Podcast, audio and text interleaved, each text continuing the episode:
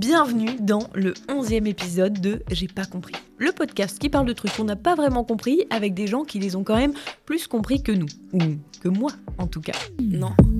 De quoi C'est pas très très clair. Fais répéter la question. Pardon. Ah oui, d'accord.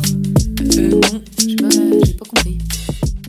Alors aujourd'hui, et il était temps, on va parler UX, User Experience, ou expérience utilisateur pour les non bilingues. Et à mes côtés, deux talenteuses et pédagogues personnes qui sont Simran, UX designer, bonjour Simran. Bonjour. Et Claire, UX designer aussi, bonjour Claire. Bonjour.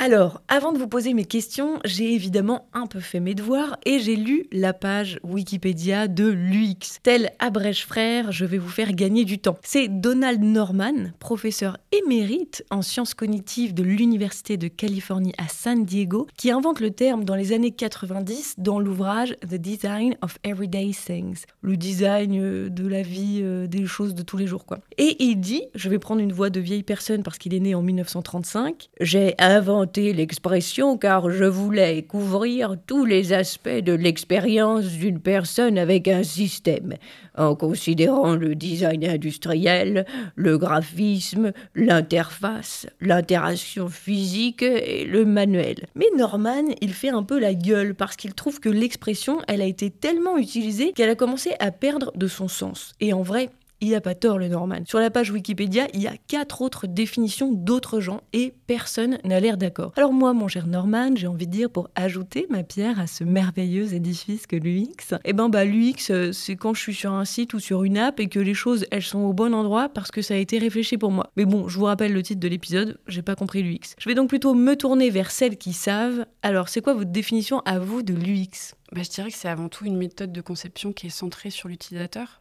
ce que tu disais, en fait, c'est euh, finalement humaniser un petit peu la technologie en incorporant euh, bah, dans la conception euh, de la connaissance des gens qui vont demain utiliser le, produit qu'on conçoit. Ok, tu as la même définition, Simran, toi? Bah, moi, je suis assez d'accord. et justement, tu fais référence à cette livre, The Design of Everyday Things. Et c'est un livre que j'ai lu. Et je suis complètement d'accord avec la définition qui était posée par Norman, qui est vraiment bah, la base du, base du truc, c'est que tout ce qu'on fait, il euh, faut qu'on réfléchisse pour l'utilisateur. Il faut vraiment mm. garder l'utilisateur en centre de nos réflexions, une conception. Euh, c'est pas que digital, c'est pas que interface, c'est justement everyday things. Du coup, c'est les choses qu'on utilise de tous les jours. Par exemple, dans le livre, euh, il avait fait un il avait donné un exemple des portes à pousser et à atterrir. Et dans les, enfin, souvent, il y a un poignet et des fois, on ne sait pas trop est-ce qu'il faut pousser, est-ce qu'il faut tirer. Enfin, c'est ça qu'on voit tous les. Enfin, Donc, si lui que c'est bien fait, tu veux dire que sur la porte, il y a écrit. Ah non, tu sais directement dans le mm. design si tu dois la pousser ou la tirer. Exactement. Et, ah oui, et c'est des choses comme ça. C'est, on, voit des choses comme ça tous les jours, euh, même euh, quand on conduit. Euh, des fois, on a des directions. Enfin, des fois, il y a des signes qu'on ne comprend pas vraiment parce que c'était fait par quelqu'un. Euh, qui n'avait pas du tout pensé de l'utilisateur, qui avait juste fait son travail et rentré chez lui. Mais sauf que si, on, même sur des petites choses comme ça, pour moi, c'est du UX parce qu'on réfléchit, c'est euh, réfléchit en manière euh, différente. Et c'est un mindset, en fait qui peut utilisé, n'importe qui peut l'utiliser, même pour faire une formation, pour, pour, construire un podcast, pour construire quelque chose, pour garder l'utilisateur vraiment dans le centre et du coup, c'est servir en fait un peu des insights des vrais gens, quoi, de ce que vivent les vrais gens pour bien penser toute ta, ton expérience, quoi. Mais parce que vous, vous êtes toutes les deux UX designers, du coup, vous faites des sites, des apps euh, mhm. que vous réfléchissez en fonction des gens. Mais ce métier, donc, il peut avoir d'autres formes. Il peut y avoir des UX designers de porte, comme tu disais? Oui, enfin après, comme je dis, pour, encore une fois, c'est mon définition moi, c'est que UX design c'est vraiment réflexion pour l'utilisateur. Mais il y a des, ça porte des différents noms dans les différents secteurs. Par mhm. exemple, pour ça, c'est vraiment euh, quelqu'un qui travaille euh, pour faire des produits, en fait. Ou ça peut être du service design. Et là, on parle ah vraiment à des gens qui travaillent sur SNCF euh, ou des, pour améliorer d'énergie comme, comme un service pour la population. Enfin, ça peut être plein de différentes choses. Mais UX, ça vient du design thinking. Mm. Et design thinking, c'est, enfin, c'était peu philosophie, si je peux. Oui. Ouais. Oui, oui, c'est tout- c'est comme je disais, c'est toute une mécanique de pensée, quoi. Mais vous, vous intervenez du coup à quel moment dans un projet? Par exemple, moi, je veux faire un site euh, qui vend des portes, justement, super, et des portes très bien conçues. On sait s'il faut les tirer ou s'il faut les pousser. À quel moment vous vous intervenez? En fait, nous, on intervient dès le tout début. Bon, alors nous, on travaille dans une agence. Donc, euh, en gros, on a des marques qui viennent Oui. nous voir pour nous dire, ben voilà, on a détecté qu'il y a un, un besoin euh, de la part de nos clients sur tel tel euh, aspect, en fait, de, je sais pas, de notre produit, de notre marque, peu importe, ça peut être vraiment tout et n'importe quoi. Et donc, ces, ces gens-là viennent nous voir et nous disent, bah, comment on fait, en fait, on a besoin de construire euh, quelque chose. euh, voilà, comment on fait? On a besoin, en fait, de, de votre accompagnement, vous, agence digitale. Euh, Peut-être que je m'étends un peu, mais... euh, Non, non, vas-y. Mais voilà, grosso modo, euh, on va accompagner le client en fait dans la compréhension du besoin de son prospect, de son utilisateur. Donc, on va euh, dès le début l'aid- l'aider euh, finalement à scoper un petit peu euh, le besoin, à le, clarifier. On va aller rencontrer directement les utilisateurs, les prospects, les utilisateurs futurs d'un produit, et on va donc interroger ces gens-là sur bah, qui ils sont, quel est- quels sont leurs problèmes en fait vis-à-vis d'un produit. Si on reprend l'exemple des portes, par exemple, bah, on va aller rencontrer les gens qui utilisent des portes tous les jours et on va leur demander bah, aujourd'hui, quand vous interagissez avec des portes, c'est quoi vos problèmes? Enfin, qu'est-ce que vous attendez d'une porte? Qu'est-ce que qu'est-ce que- qu'est-ce que vous attendez qu'elle fasse? Euh, Quels sont les problèmes que vous rencontrez? Comment on peut améliorer votre expérience, quoi, grosso modo? Et puis, quand est-ce que vous utilisez des portes? Est-ce que c'est le matin? Est-ce que c'est le soir? Est-ce que c'est plutôt le midi? Du coup, le midi, euh, si c'est à midi, bah, vous avez plutôt faim, donc vous avez Mhm. envie de l'ouvrir vite. Enfin, il y a toutes Oui, des une notions- expertise. euh, non, mais c'est vrai, il y a des notions de contexte Ouais, en fait, ouais. qui sont hyper importantes à, à prendre en compte pour se dire bah, demain, ce produit va être utilisé par telle personne dans un contexte donné, euh, avec des objectifs euh, bien précis. Donc, ça, c'est super important de, le prendre en compte pour designer à chaque fois ben, un produit, un dispositif qui va être tout à fait ou en tout cas le plus possible euh, adapté à, son utilisateur. Et donc ça, c'est important pour l'utilisateur. Nous, on est finalement UX designer garant de... on, on porte la voix de l'utilisateur Mhm. auprès du client. Et le client, lui, il nous amène aussi sa vision business parce que bah, on est dans un... Voilà, nous, on, est, on travaille en agence. Euh, le client, il vient avec des objectifs business. Il veut, euh, je sais pas, euh, avoir plus de clients sur un produit donné, euh, etc., etc., communiquer, etc. Donc, il a des objectifs et nous, on doit réconcilier finalement cette demande du client, qui est donc souvent une, une demande, une demande business. Avec, avec- l'utilisateur ou Voilà. l'utilisatrice finale, quoi. Exactement. Ah, ok. Et du coup, c'est quoi votre euh, un peu votre moto de en tant que UX C'est quoi? C'est que ça soit simple, c'est que ça soit accessible, c'est que ça soit euh, efficace, c'est qu'on se rende même pas compte qu'il y a de l'UX. C'est quoi un peu vos, vos règles d'or à vous? Euh, Et elles sont peut-être différentes. Hein, je sais pas vos manières de bosser, mais euh, Je sais pas ce que ce qu'en pensera Simran, mais en effet, la simplicité, c'est euh, c'est hyper important. Et euh, c'est très difficile, en fait, à, à mettre sur le à créer, ouais, finalement, à, créer, concevoir. Euh, la simplicité, ça passe par énormément de... Pour atterrir sur... Pour arriver sur de la simplicité, ben, il faut... euh, Il y a beaucoup de complexité, en fait, à gérer en amont. Ouais.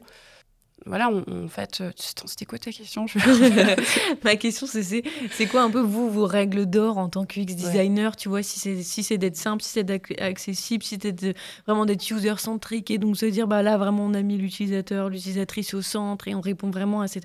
C'est quoi vous, ouais, vos règles d'or du UX, quoi? Pour moi, c'est de poser des bonnes questions. Ouais. Et euh, poser des bonnes questions au début de projet euh, et tout au longueur de la projet. Et euh, justement, après chaque phase, il faut reposer les questions. Il ne faut pas trop avoir peur de changer les hypothèses qui étaient mises en place en début de projet.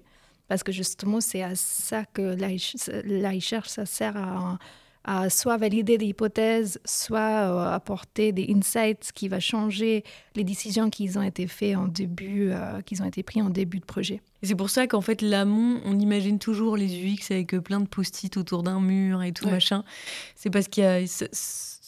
c'est- autour de ça, en fait. C'est qu'il y a plein de. C'est c'est ce moment-là qui est clé pour vous. C'est vraiment en amont d'aller récolter toutes les infos. Et alors, pourquoi est-ce que ce serait pas un planeur stratégique qui ferait ça, cette partie-là? On peut en réalité tout à fait euh, mener ces, ces phases-là de, de la conception avec, accompagné de, tisa- Ouais. enfin de, de planeurs stratégiques. Parce qu'ils ont aussi une vision qui est hyper intéressante pour nous, qui va être plus une vision du marché, une vision euh, un peu plus marketing en fait des, des choses. Et, euh, et nous, ça va enrichir finalement euh, notre processus de créatif.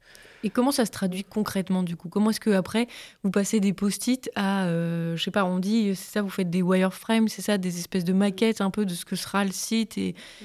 Mais c'est pas, On est d'accord de lui design ou là c'est encore autre chose quoi? En fait, ce qui est intéressant euh, de notre métier, c'est qu'on travaille toujours en binôme avec les différentes expertises. Du coup, par exemple, cette phase euh, du recherche, c'est la phase du disco- discovery. Et dans cette phase-là, justement, on va travailler plus avec euh, des planners strat en binôme. Du coup, Ok. nous, on va apporter euh, l'expertise UX, mais eux, ils vont apporter justement la partie marketing, Mhm. euh, strat, recherche. Et après, on va passer plutôt dans la définition. Du coup, là, on va définir euh, la problématique, la, la prob- la problématique d'une phrase. On va définir le scope, pour qui on, fait ça, euh, c'est quoi, quoi les KPI, c'est quoi le but de jeu. Et après, justement, on va commencer un peu euh, travailler sur des croquis de wireframe, des croquis de, de user journey, euh, des euh, solutions, mais une solution dans les grandes lignes. Et après, justement, comment on peut intégrer euh, bah, UI designer des fois et, ou euh, des autres euh, créas pour euh, leur amener un peu de vie à nos idées, nos concepts qui, qui sont des fois plus rationnels et moins créatifs. Hmm. Du coup, ce qui est intéressant, c'est qu'on travaille toujours en binôme, mais du coup, ça change toujours l'expertise avec qui on travaille. Parce que lui, c'est comme euh, votre métier, mais c'est pour le- vraiment le, le- le- À quoi ça va ressembler Ou c'est encore autre chose? Oui, mais je pense que ce serait euh, dommage de réduire l'UI design euh, simplement aux aspects euh, Esthétiques. Ouais, Ouais. esthétiques. Il y a euh, Toute une recherche aussi, tu veux a- dire aussi de- évidemment. Ouais. Ouais. Il faut absolument que le l'UI designer finalement il soit euh, il soit avec nous euh, pendant les phases ou en tout cas qu'il puisse s'imprégner euh, lors des phases de recherche, euh, d'idéation, etc. pour pouvoir déjà comprendre en fait quels sont les besoins, les problématiques de notre utilisateur et puis du client. Faut déjà qu'il s'immerge en fait là-dedans. Il peut pas juste arriver et se dire bon bah là je vais mettre du bleu parce que euh, je le sens Mhm. bien. Non en fait. Puis d'ailleurs il ne s'agit pas que de couleurs. Il s'agit oui de couleurs. Il s'agit de formes. Il s'agit aussi de micro-interactions. C'est tout un langage en fait qui va être appliqué au-dessus finalement de l'architecture que nous en tant que UX designer. Ce mot-là, c'est pareil, il est un peu réducteur, la notion d'architecture, mais nous, on est plus des architectes de l'expérience et eux, ils vont venir en effet apporter cette couche, je dirais, un peu plus émotionnelle. Hmm. Ce langage, en fait, vraiment visuel, mais qui ne se réduit pas juste à des couleurs ou à des formes, il y a beaucoup plus que ça. Et, euh, et c'est pareil, l'UI design, ça fait appel aussi à énormément d'autres domaines, en fait, Ouais, à ok. énormément de domaines euh, euh, connexes. et, voilà. Mais est-ce qu'il y a quand même pas une espèce de standardisation du coup des, des, des besoins? Genre, est-ce que quand même, même si bon, bah, vous interrogez les gens, les utilisateurs et les utilisatrices, est-ce qu'il n'y a pas un espèce de truc de en fait à la fin, bah, tout le monde euh, veut du bleu, je dis n'importe quoi, Euh, même si bon, là c'est plutôt lui, donc vous allez me donner un exemple avec l'UX, mais est-ce que euh, on tend pas vers ça? Et est-ce que vraiment à chaque fois vous êtes obligé d'aller interroger des gens? Ou est-ce que vous partez quand même de principe en disant bah non, en fait, les gens, euh, tu vois, de vérité un peu générale entre guillemets euh, Oui, il y a des principes de UX comme des principes de toutes les autres choses. Par exemple, euh, on sait que l'utilisateur veut aller vite et veut aller Ouais, euh, d'accord, ouais. veut, veut- veut un chemin vite et simple. Euh, on sait que s'il y a des erreurs, il faut donner un feedback derrière pour qu'il comprenne que ça va pas et il faut faire autre chose. Du coup, bien sûr, il y a des principes de Mhm. UX qui en gardent en tête, mais à quoi les euh, entretiens servent, à quoi les recherches servent, c'est euh, vraiment comprendre par rapport à cet projet dans, cette, dans, le- dans la cadre de ce projet, c'est quoi les besoins utilisateurs, c'est quoi les peurs, c'est quoi les tendances, c'est quoi les attentes, la perception. Et ça, ça peut vraiment changer. Et c'est pas que en début de projet qu'on fait la recherche, c'est aussi en milieu et en- à, à la fin. Et à la fin de projet, c'est plutôt euh, pour tester la solution qu'on a mis en place. Et là, ça peut, justement, c'est c'est hyper important à faire ça parce que nous, on a, on a fait la recherche, on a des hypothèses mis en place, on a fait notre solution avec nos hypothèses.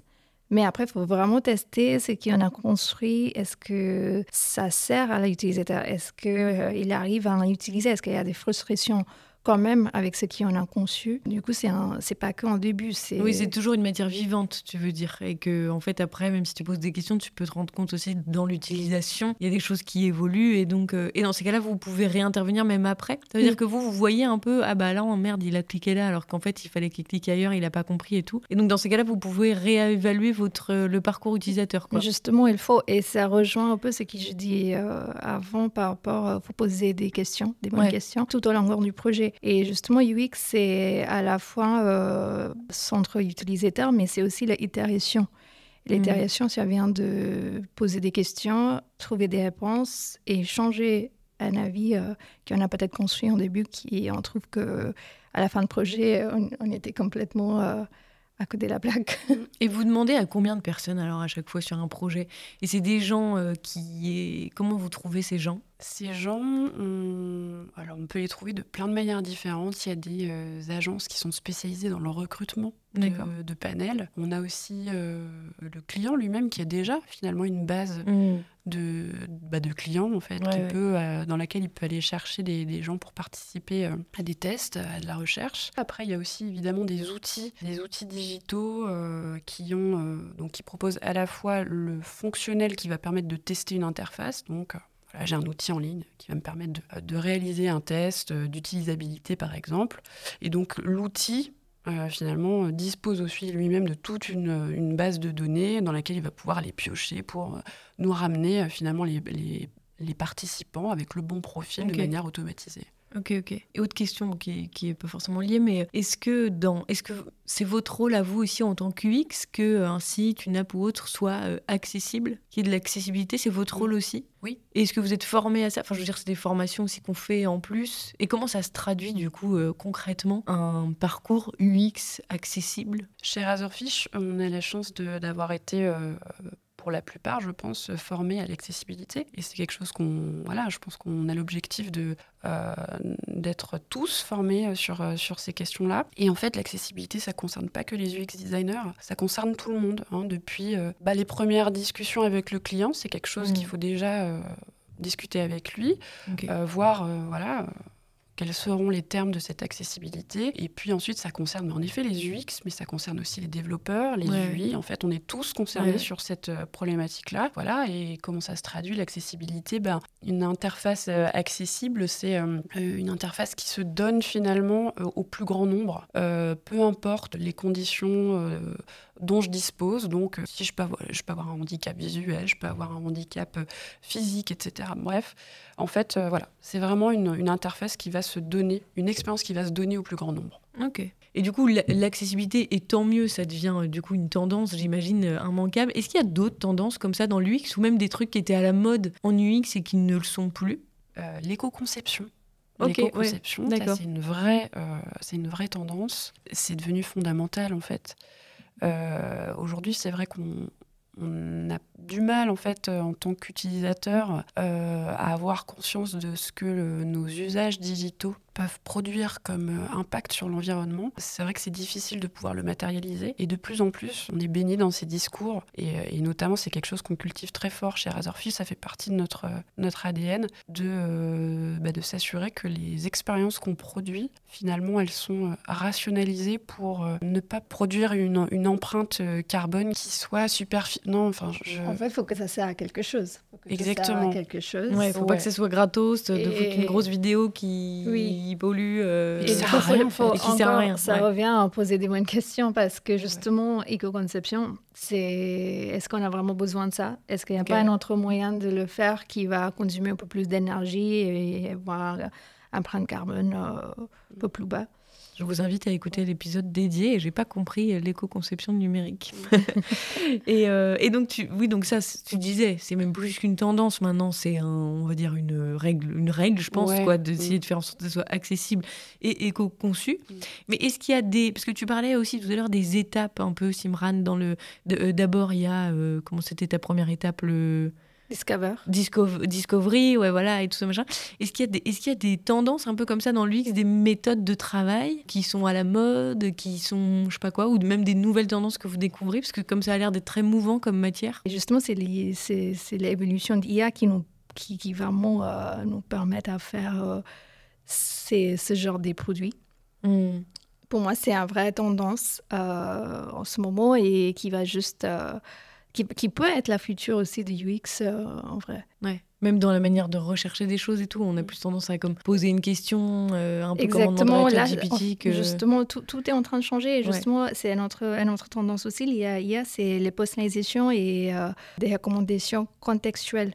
Et plus en plus, euh, les marques ont envie de faire des parcours utilisateurs ou interfaces utilisateurs, des solutions utilisateurs qui sont plus personnalisées, qui sont plus contextuelles Euh, et ça euh, aussi, on a des moyens de faire avec l'IA et du data. hein, Mhm. finalement. Mais ça, mais ça bouleverse pas, en tout cas. Enfin, c'est pas que ça bouleverse, mais ça, on va dire que ça, ça enrichit le métier du UX, mais le, les UX peuvent pas trop être remplacés par l'IA ou peuvent vous penser être remplacés par l'IA euh, parce que justement disposant directement d'une base de données d'utilisateurs hein, qui pourraient poser des questions. Enfin voilà.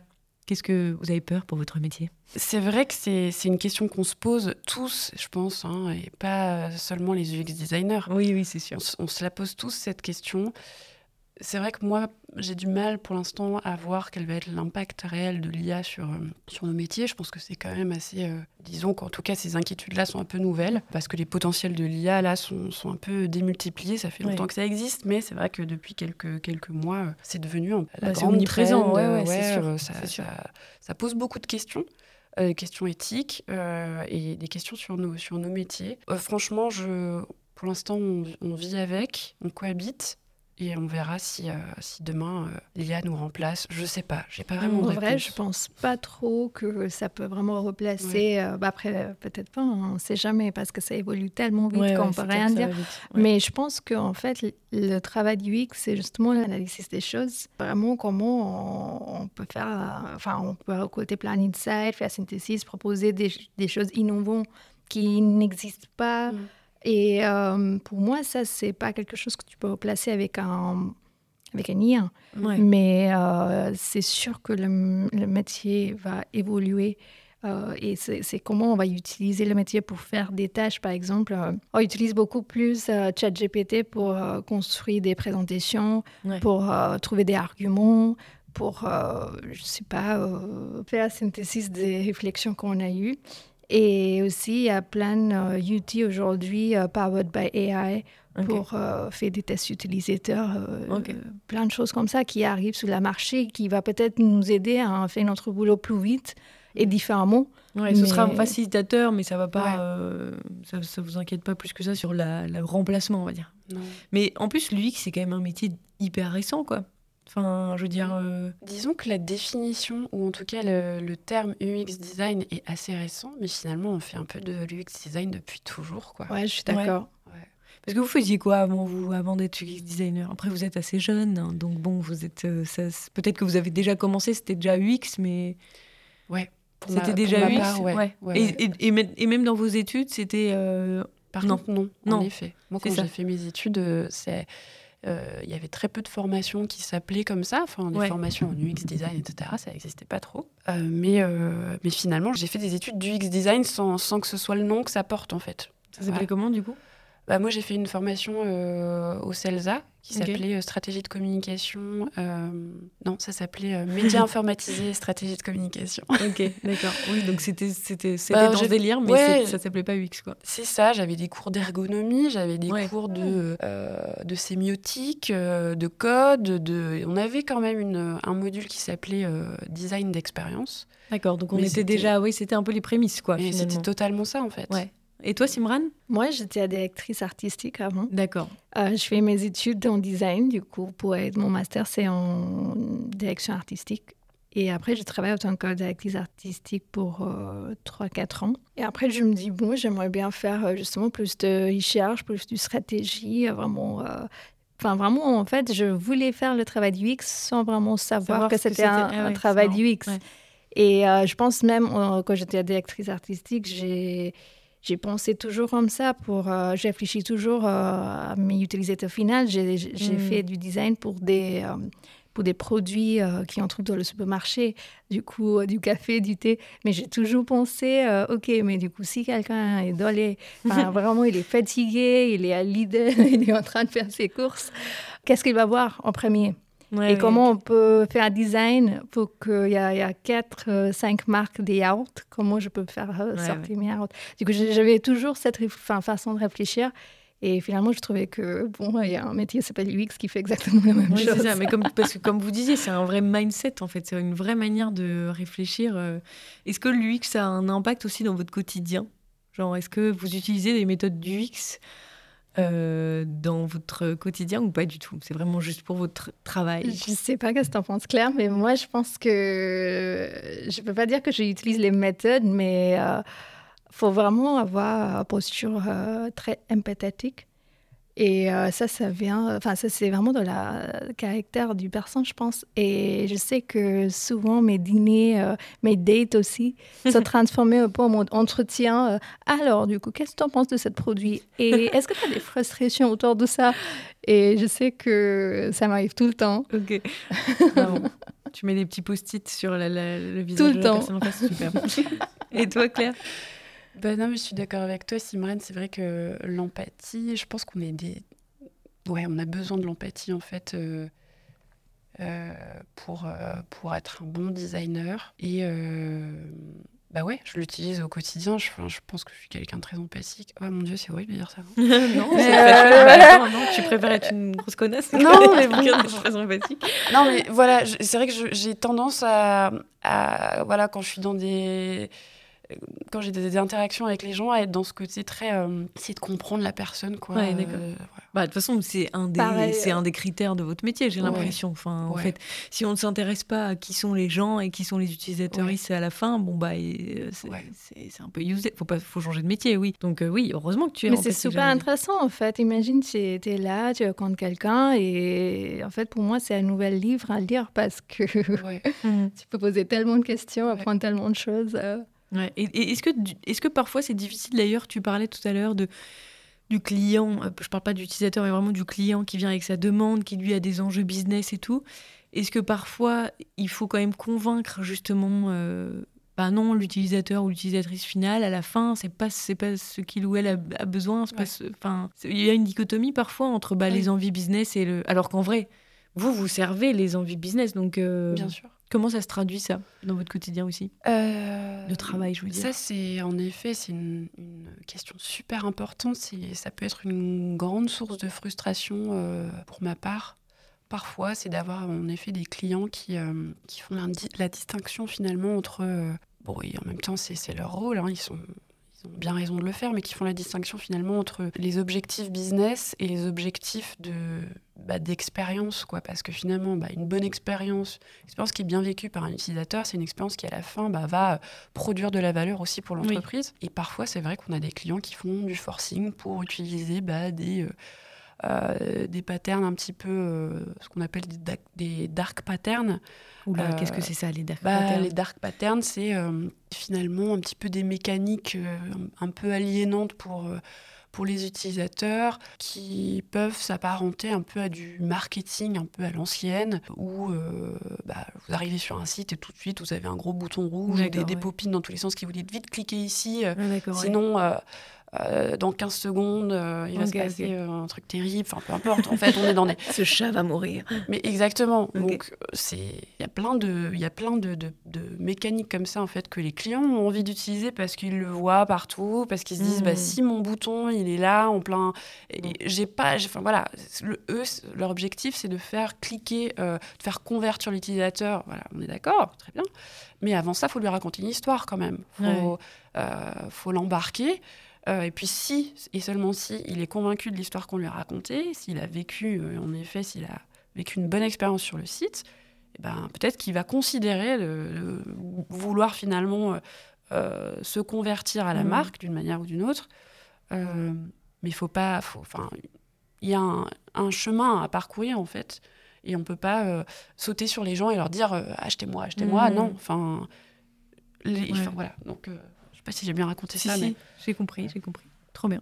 Mm. T'as le, oui, toi, pareil, Simran, il y, a- y a ce moment de conviction euh, à avoir auprès des clients. Après, ça doit être dur. De comment est-ce que vous faites pour leur dire, bah là, en fait, on a interrogé euh, plein de personnes. euh, Il y a comment ça marche ce moment de conviction? Je pense que c'est très difficile euh, parce que justement, on voit ces tendances partout et surtout e-commerce, ça est devenu euh, bah, tout le monde. E-commerce aujourd'hui, euh, même Ouais, euh, on peut tout vendre et tout acheter en ligne et plus en plus, ça, ça- ça devient un truc euh, stressant pour l'utilisateur parce que justement, on a plein de choses. on utilise euh, des principes de marketing, du coup, c'est urgency, euh, manque de stock. euh, Oui, oui, attention, il ne reste que deux places. deux je places. sais pas quoi. Tout Une- le monde fait ça ouais, Une aujourd'hui. chambre vient d'être réservée, euh, Mm. ces trucs-là, ouais. ouais. Et euh, ouais, je sais pas, il faut, faut mettre des frontières quelque part, mais Mhm. pour l'instant, je sais pas, ils ont où les frontières et est-ce que ça viendra? Est-ce que euh, on va continuer dans- sur ce chemin? Oui, parce que en fait, ça c'est malheureusement une bah, c'est pas une tendance du X parce que c'est plutôt une tendance de marketing de faire ça, mais c'est quand même une tendance que vous voyez euh, partout ça en ce moment. Donc c'est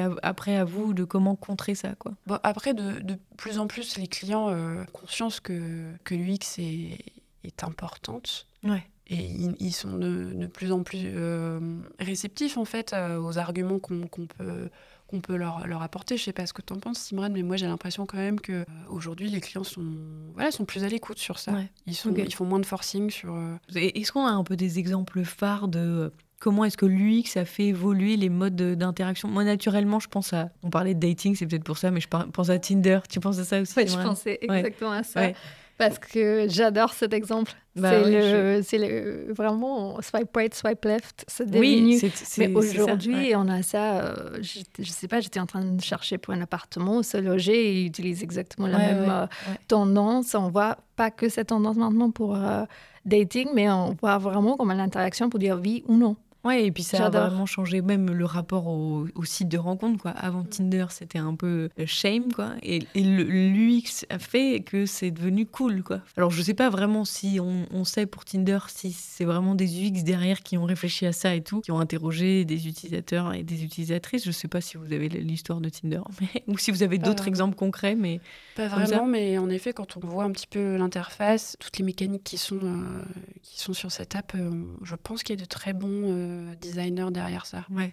Mais, Ouais, ouais. mais même euh, pour faire benchmark, Tinder, Bumble, euh, enfin, euh, j'adore comment. euh, bah, je pense que c'est des UX designers qui réfléchissent vraiment, OK, on va faire euh, Bumble qui va être euh, euh, un appli de rencontre, mais un peu plus euh, sérieuse, un peu plus. euh, euh, on va rentrer dans relation, comment on va réfléchir euh, sur un produit différent que Tinder, Mhm. mais sur les mêmes bases. Et là, pour le coup, on est vraiment sur des. Je disais des très bons designers, mais dans le sens euh, des, des- des gens très, très intelligents et, et qui, manient, qui, qui manient bien justement le dark pattern qu'on évoquait tout à l'heure quand même. Parce qu'une application comme Tinder, c'est. euh, euh, Il y a pas mal de gens qui sont accros finalement Mm. euh, à Oui, ces mécaniques-là. Ouais. Et je suis pas sûre que ce soit super positif finalement pour, pour l'humanité. Oui, c'est vrai. C'est finalement un bon principe du X est devenu un dark pattern. Oh Mm. mon dieu. J'ai entendu l'autre jour, euh, quelqu'un m'a raconté une autre application qui est sortie au Japon où euh, tu pouvais parler à une IA, mais comme une copine. Parce que c'était toute seule chez toi et, et euh, ta personne était un peu lonely. Tu peux justement commencer à parler à une IA, comme elle va te répondre comme une copine et tu peux avoir des vraies discussions, euh, comment ça passe Ouais. ta journée, euh, qu'est-ce qu'on va faire euh, pour Mm. manger. Ouais. La frontière du dark pattern et où on va, c'est très flou. Après, le Japon, c'est c'est aussi un, un contexte très particulier. Tu vois, Ouais. je ne sais pas si, si ça, je le, je le mettrais euh, du côté dark pattern ou pas, en fait. D'accord. il y a tout un côté culturel aussi encore Ouais. différent, tu veux dire. Mais Ouais. oui, d'ailleurs, c'est vrai que quand, si vous réfléchissez à des expériences, comment est-ce qu'on fait, tiens, si on doit développer un site qui est euh, à vocation de, du monde entier, tu vois, euh, alors que les cultures sont différentes, alors que, bah, oui, les, les, les gens sont, sont, sont différents selon les pays, quoi. Comment vous faites ça? Et est-ce que votre cause, ce serait d'avoir un truc par pays différent? Où il faut trouver et être hyper malin, maligne dans l'UX pour que ça corresponde euh, à tout le monde. Waouh. Ouais, je sais, ma question est Non, compliquée. Question pas simple, en effet. Ouais. Je- je- et donc, euh, réponse pas limpide. non, mais je... Je pense que oui, il faut, faut réfléchir vraiment euh, par pays, par culture. Et c'est un des trucs qui m'intéresse aussi euh, tellement dans ce métier, c'est que tu peux pas avoir une solution pareille pour deux pays et Bah deux oui. cultures. Ouais.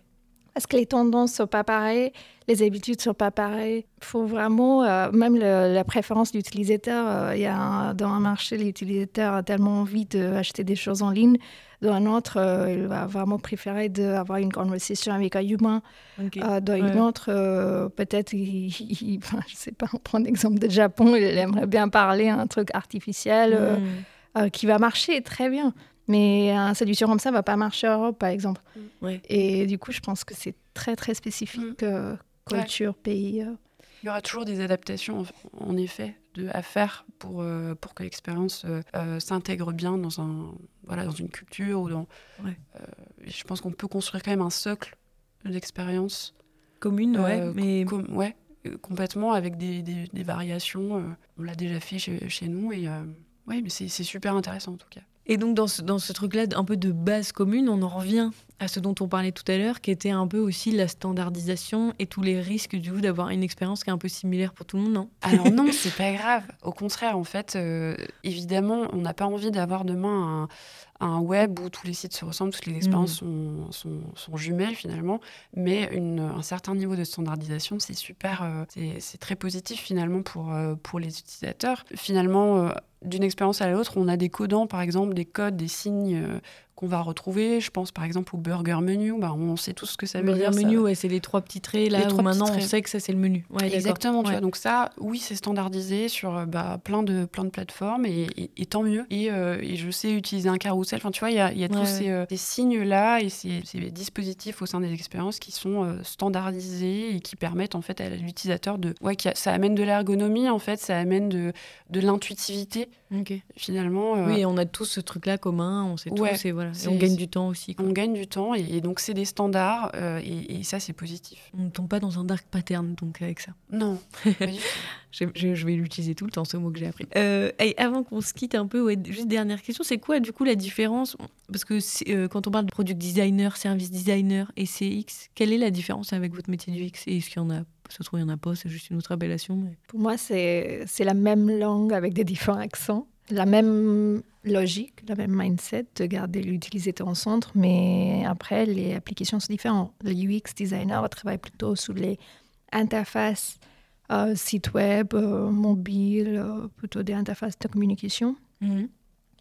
Euh, service designer, il va travailler plutôt sur des grands services. Euh, ça peut être des projets très long terme, mais des services comme, je sais pas, euh, Genre- sujets autour du transportation, autour de ouais. Ok. énergie euh, commune, autour de euh, pollution euh, dans, dans la ville, euh, ce genre de choses, mais en gardant encore euh, le même principe de Mm. utiliser ton centre, discover, define, euh, test, amélioration, itération, etc. etc. Et, et attends, et CX du coup? Bah, CX, en fait, c'est un peu la version dézoomée de l'UX, je dirais. C'est-à-dire que. C'est quoi C'est Customer Experience? C'est ça, ça ah, veut dire Customer Experience. Donc, c'est euh, l'expérience euh, que va avoir un- une personne avec une, une entreprise, une marque dans sa globalité. Quand on parle du X, on va zoomer sur un produit en particulier. Bah, par exemple, un site internet, une application d'une marque euh, XY. Et si on parle de CX, bah là, on, vraiment, on dézoome et on va se dire, bah, OK, en plus de ça, c'est euh, c'est euh, l'expérience de bout en bout d'un utilisateur avec, avec la marque dans son intégrité, dans son intégralité, pardon. Donc, depuis les magasins, euh, l'expérience post, post conversion, une fois que je suis client, qu'est-ce qui se passe? Bon, bref, en fait, c'est vraiment le, la, la vision holistique de l'expérience euh, d'une marque ou d'une entreprise. Oui, et aujourd'hui, si on veut monter une boîte, en fait, il faut du coup répondre à la customer experience, il faut répondre au product experience, au service experience, et après, on met tout ça dans un site qui est pensé par une personne UX, et c'est super. Ouais, pas forcément dans un site en fait. Oui, Et, ou, euh, dans, ou en tout cas dans un. Pour vous, en tout cas, c'est plutôt un site, une Ouais. expérience mobile et tout ça. Pour moi, en fait, quand on parle de la langue commune, la langue commune, c'est design thinking. Ouais, d'accord. Et après, il y a des différentes applications de ce design thinking. Par exemple, en CX, c'est tout au longueur de la parcours euh, Customer Experience. Ouais. Du coup, c'est euh, depuis que, je sais pas, il est arrivé sur le site, après il est rentré chez lui. Après, il a pensé, OK, je vais de- aller dans le magasin. Après, c'était comment euh, la personne à qui il a rencontré là-bas Mm. etc., etc. Et après, quand on parle du service design, product design, etc., ça utilise la même langue de design thinking, mais avec des applications différentes, sur les touchpoints différents, euh, qui prennent en compte des différents KPIs aussi. Ok. Ouais, ouais. Faudrait faire un épisode dédié, j'ai pas compris design thinking en fait.